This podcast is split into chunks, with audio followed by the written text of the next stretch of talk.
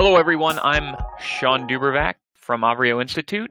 And I'm Ross Rubin at Reticle Research. Welcome to another episode of Techspansive. This week we thought we'd talk about uh, the uh, Facebook story uh, around their hardware initiatives. You saw some news break from CNBC, The Verge covered it as well. And uh, we thought that fits really nicely given the, the juxtaposition that we saw with Apple's earning announcement last week, where um, Apple announced continued growth in service sales at the same time that iPhone sales are declining. So, for the first time in many years, the, the rest of the business is uh, a higher percent of revenues than the iPhone sales.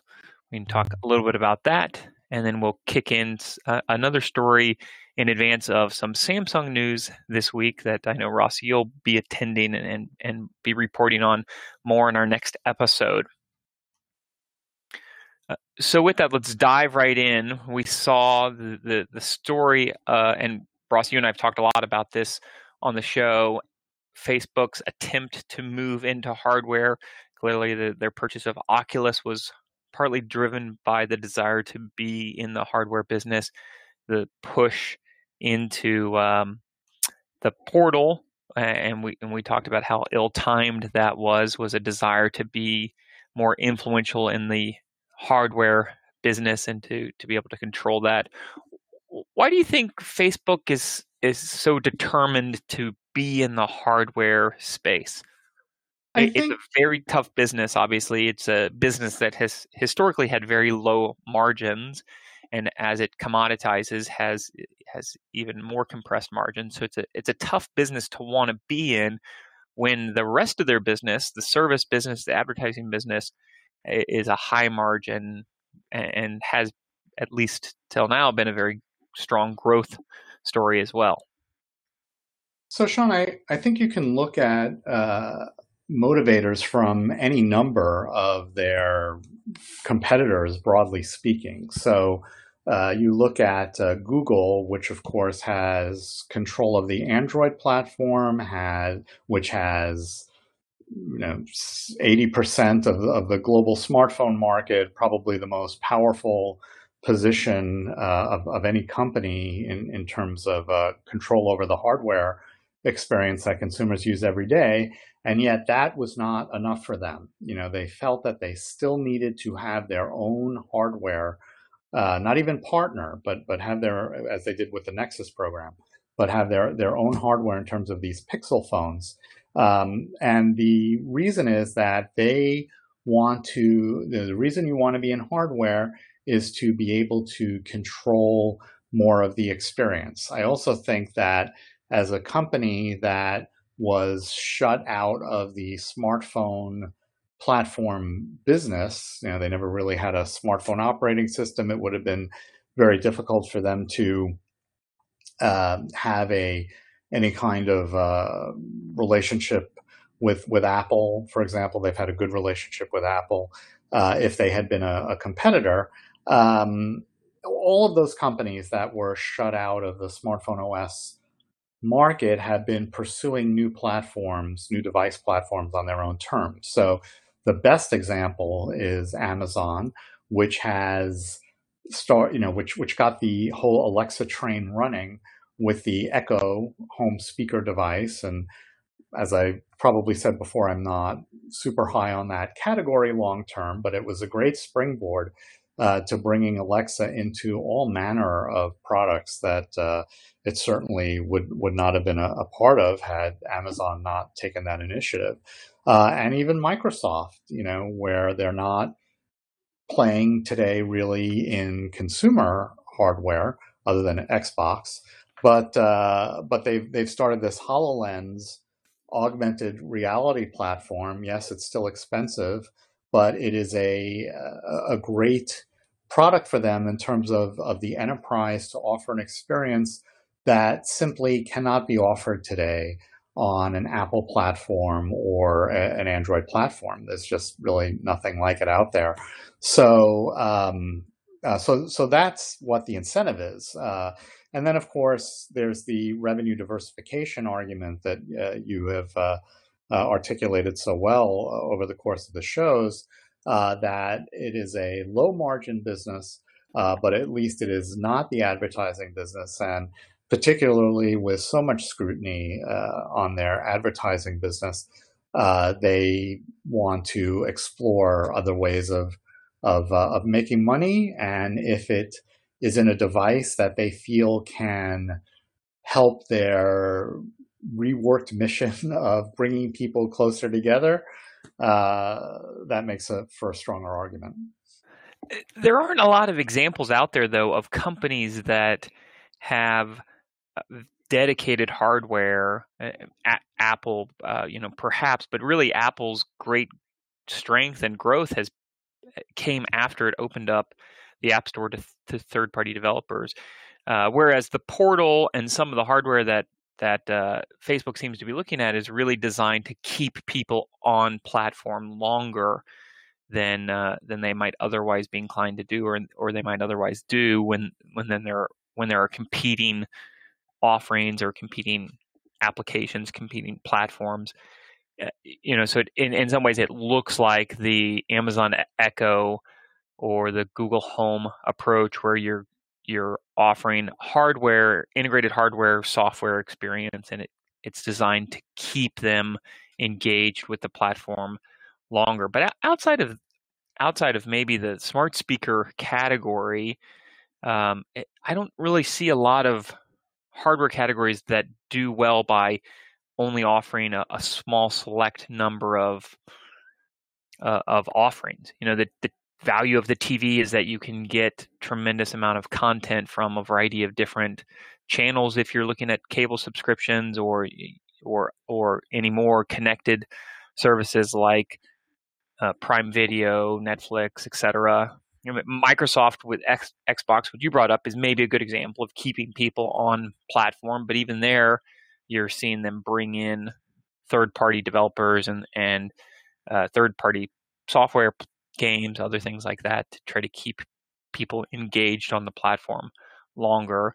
Perhaps the way they move to to a subscription model is is what the future of Facebook might look like if you had other offerings that people really wanted to take advantage of. It, it's hard for me to see where they really where they really benefit, and obviously portal is just their one of their early first initiatives but it, it seems hard to uh, to see why they would want to be in the hardware business in a dedicated way uh, unless they feel like it really extends people's engagement with the platform so i, I think of it uh, in a couple of different ways one there's a chicken and egg issue, as there always is with new platforms, right? So you have to figure out a way to get the device uh, in, in, the hands of more customers uh, before you can make an attractive message to developers. And the, um, uh, you know, we, we can look at the app model on smartphones today and say, uh, you know, this is not an ideal experience to have to switch between all these screens and keep all these things open and go back to the home screen and launch things. Uh, that uh, you know that that seems a bit suboptimal, at least to me, uh, in a mobile experience. But when Apple launched the iPhone and it launched it, and even before Apple actually, with with some of the earlier smartphones, Windows Mobile, you know, they kept this app model because it was what people understood from the desktop, uh, and and so um, so that provided a, a proven way for developers to add functionality. And now what we see uh, is on the Echo, uh, those types of devices, yes, they are platforms. Yes, we have uh, spoken before about the proliferation of voice-driven skills on these platforms, but um, but they the, the the model of of how you monetize these things and how they're accessed and discovered is less mature, I would argue, than than it is on the smartphone today with uh, you know with the app model. And then the other thing I think about Portal in particular is that this is really just a physical extension of what they have been trying to do for many years with Messenger. Uh, Messenger, you know, trying to turn Messenger into an app platform, trying to turn Messenger into a, a WeChat uh, type of uh, type of experience, and the thinking, I suppose, goes that if between the desktop and mobile and portal platforms, you can keep people more engaged with Messenger, uh, that provides a richer base for developers to um, to add services. And again, you know, they've they've certainly tried very aggressively over the years. There have been some hit and miss examples. Certainly, a lot of small businesses have flocked to it for uh, customer service and sales and so forth. But uh, but it's it's as an even more emerging platform and one that is often subject to constraints of uh, the company owning the host platform, uh, it's it's been it's been challenging for Facebook to to build on that. Yeah, and, and maybe the ultimate desire, the ultimate aim is an always on video type experience where you could connect with a real person. So you see some of their competitors, namely Google, focusing on automated information delivery, and and you saw that with their Duo and some you know some of their other approaches where you might use a a uh, automated environment to get information about when a store is open or to book an appointment at the salon or do something else like that. Maybe the the design is to have a a platform where you can directly reach somebody and communicate with them. And so it it's uh, cutting through some of the automation that it, that happens. And uh, you could imagine that showing up in lots of small businesses and, and even larger enterprises are constantly looking at how they connect workers in a different way. As, so as perhaps as we have more fragmented work environments and you have more telecommuting type environments, you'll have greater need for kind of always on, always available video chats. Yeah, so. I, I, actually love the idea of uh, physical environments, banks, retailers, hotels, etc., having these things set up for people waiting in line so that they could, you know, have you ever been on a line and, and one of the people from the store runs up to you to like try to get your order in advance to yeah, save you a little time? model, right? right? Exactly, exactly. I mean, I've seen it other places too, but uh, but yeah, you know, if you could like sort of mount these things on the line so that you could engage with people, you know, that that could be a, a great application. Look, at the end of the day, Portal is just a camera, a screen, uh, and and an internet connection. You know, and you can use it basically for anything. It's uh, uh, you you know the the Alexa show is is not so very different a device. And I, you know, when, when Google introduced its uh, new Nest Home or whatever they're calling it now, uh, it's, um, you know, they added a camera on it and it, you know, just to sort of uh, uh needle Facebook a little bit, you know, they showed the same roving framing of, of people as they moved around the room, uh, which is uh, Portal's slickest trick. Um, right. and, and Google has also been uh, struggling with its Duo uh, video video platform. So um, so again, I, I, think the goal is to get this thing into homes, and then you can launch you know any number of services onto it. Um, but as the, as the article points out, uh, it was uh, in, on CNBC. Uh, it, it's really been a struggle, and uh, the timing could not have been worse. As right. I'm, I'm almost positive we mentioned on the show uh, last year. Yeah, about how, excuse me, this thing came out at the nadir of uh, well nadir so far of uh, of Facebook's uh, privacy issues. Right. well, and you see also the long time horizon that was involved in building the hardware, so that helps explain some of the reasons of why it launched, and then the desire of just hey, we have we we've been working on these for years, we need to launch them so I'm sure there had to be been some internal recognition that the timing wasn't great, but because they had been working on it for so long and had lined up distribution channels and other things, it was time to to take it to, to market. I mean, I've seen it in Best Buys with great uh, shelf space positioning and, and other places. So it, it, you know, and we we talked about the commercials that we were seeing for it during uh, a variety of different programs at, at different hours, and so there was a tremendous amount invested into the, the process of bringing it to market as well. So, um, and, and probably we will see more uh, in, in, this space. It, I think there's a desire to tie all of the Facebook owned properties together. Uh, obviously, as they think about how they address public policy concerns around antitrust and and market power, uh, you might see hardware that's designed to leverage everything that's happening within the Facebook universe, communicating across a variety of different of different platforms. So it'll be interesting mm-hmm. to see what comes next. Uh, with that, why don't we shift Ross to the second thing we were going to talk about today, which is uh, in advance of the Samsung event later this week. Uh, we continue to see strong competition between operating systems in the, the mobile space, both from iPhone, obviously, and then from from Apple. I mean, from um, Google and and Android, and then Samsung. Obviously, always thinking about how they fit into that environment as well. So yeah, I, I think this relates to the idea of uh, the iPhone's waning sales, the decline. I, I think it's something of a, uh, a harbinger, a turning point uh, as we start thinking about the post smartphone future. And uh, Samsung, of course, has its uh, Galaxy Note event happening here in, in Brooklyn later later this week.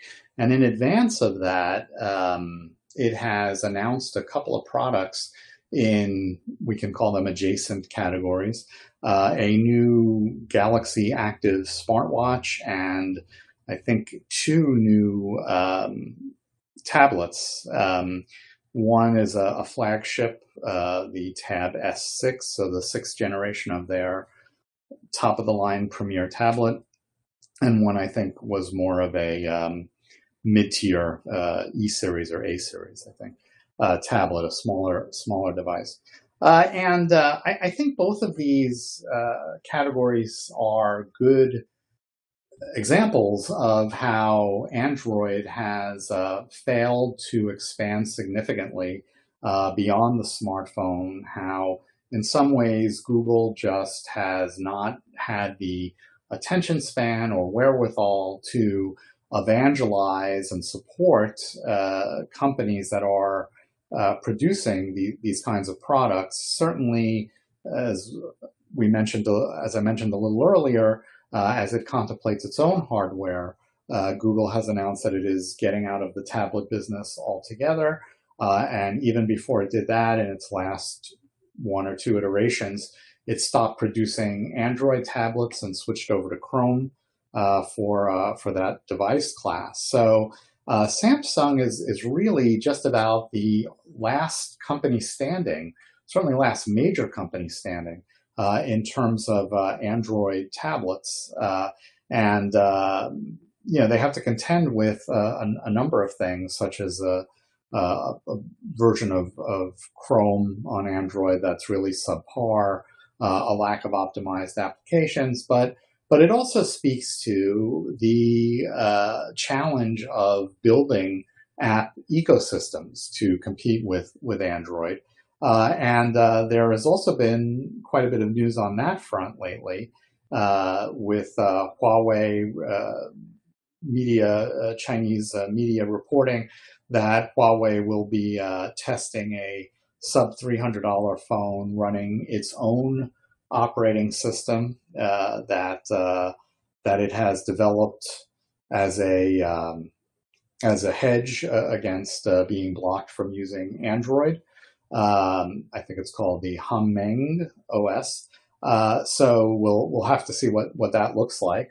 Um, and uh, I've also been looking recently at a number of companies that are trying to create secure, transparent alternatives to Android uh, that have no ties to Google. So there have been a, a, few of these efforts, one of them from a nonprofit called the E Foundation, which is uh, the way they're going about it is stripping out any reference to Google in, in the Android code uh, and trying to build up services to replace the Google services. So even if you uh, remove Google Play and uh, the core Google apps, there's still a lot of stuff apparently that goes through Google services, even in a more vanilla version of, uh, of Android. Uh, and the other effort is from a company called Purism, which is a social corporation, a social benefit corporation, something like that. Uh, and it's, um, which means that there's something in their charter uh, that they, they need to provide a, a public good uh, or that they're encouraged to provide a public good. Uh, this is a company that started shipping laptops uh, about four years ago that were Linux laptops that were used all of these open source drivers that had some interesting features such as kill switches for the camera and microphone so that if you wanted to make sure those weren't being used against you, you could turn them off. And they are bringing many of these concepts to a smartphone called the Librem 5. Uh, and it runs on Linux, so it, it's not Android. Uh, it's going to, they're really going to be building this brick by brick, so to speak. So uh, when the thing ships in the fall, it basically the only thing you're going to be able to do with it is make and receive calls and text messages, and then they're going to build up from there. However, uh, over the past few years, they have uh, developed quite a library of applications for their laptops, and they have also worked on a way to bring many of those applications uh, to the smartphone through uh, responsive user interface design. So uh, the interesting thing I think about this company is that they have been able to invest uh, in in efforts like this smartphone, which has been a pretty significant R and D effort, just based on the profits of their laptops. So they are self-sustaining. And to me, it's also interesting how they're kind of taking an Apple-like vertical integration approach. The design goals are extremely different, uh, but you know they are sourcing their own silicon. You know they're not going to Qualcomm or MediaTek. They went to a company called NXP, which generally doesn't play in the smartphone space and said, you know, give us a processor. Uh, they're keeping all of the key computing modules separate and separate from the cellular baseband to uh, in, increased security. So, uh, and they're even building uh, a group of services on top of it that they call Librem One. So, uh, interesting company, uh, obviously at a very small scale right now, but but also kind of interesting to think that you know, as as we move, uh, as you know, sort of the as as we hit peak smartphone, so to speak, at, at least uh, for among the most advanced models, what may surface as uh, as people and companies look look to alternatives, uh, particularly in a uh, an age of um, privacy and you know trade confidentiality and, and security issues. Yeah, I think as you see similarities between all of the the hardware and as it becomes more difficult to differentiate hardware, at least the, the growth of that differentiation slows, then you'll see the differentiation move to other features. And, and that's obviously, uh, you know, privacy, uh, moving away from services like Google and others will be where companies will try to differentiate themselves and to your point, Ross, you probably will see that piece grow. Whether it grows sufficiently remains to be seen. Uh, obviously, Apple talked about this in their earnings call last week of moving their services to other platforms, and mm-hmm. at, at least for now, outside of the ones that are already there, it seems like their focus is in in uh, the Apple ecosystem, and they pointed to the high number of used sales that they have of, of used Apple devices and how those create new opportunities for them mm-hmm. and new, mm-hmm. new customers for them, new nodes on their network. So they'll be focusing uh, there and driving the services to, to Apple hardware owners. Um, but it'll be interesting to see. I, I feel like it. We probably that those fringe movements will remain fringe. That you won't see those become mass market plays, even right. in aggregate. Uh, it seems like we're kind of moving into a a bit of a, a, status quo with respect to where market share is, and you'll see some churn on the edges, but I think it will remain roughly where it is today. Yeah, I, I do think though that um, regardless of how much progress these um, these these efforts can uh, can make, uh, it's to me become pretty clear over the past two years that Google is simply not um, uh, not viewing Android as as a champion platform. Um, uh, and so, what are the implications of that? We'll see. It, it, you know, it's it's really sort of diverting to becoming more like plumbing. Um, and you know, they they haven't made any secret of that over the past few years, uh, launching all kinds of uh, AI and machine driven, machine learning driven uh, applications on top of it, like Google Lens. Uh, but um, it'll be interesting to see how much they're willing to invest even to remain competitive. Um, also, some of it may be that they're reluctant to add too many uh, powerful processor demanding features uh, on purpose because you know they want to keep the core platform affordable, right? Um, they want to be able to make it an option for developing uh, economies. And there have also been some interesting alternatives developing at that end that we can talk about another time. Uh, but uh, but I, I, think that there's this uh, this historic rivalry between iOS and Android uh, is really um, changing. You know, I, I, think despite its new services push, uh, and in line with what you just said, Sean, uh, Apple still views the operating systems as highly strategic assets. Uh, and I think for Google, it's really be, becoming uh, more of a commodity. So, yeah. Good. Well, it will be interesting to see what more comes of this, and it'll be interesting to uh, catch up in a couple of days and hear your thoughts, Ross, on the uh, announcements coming from Samsung and and how those will uh, play out. We're definitely moving into the the fall now, where we're start, starting to see more announcements in preparation of the, the holiday season, and also in advance of uh, CES, Mobile World Congress, and some of the other events that will come in the new year.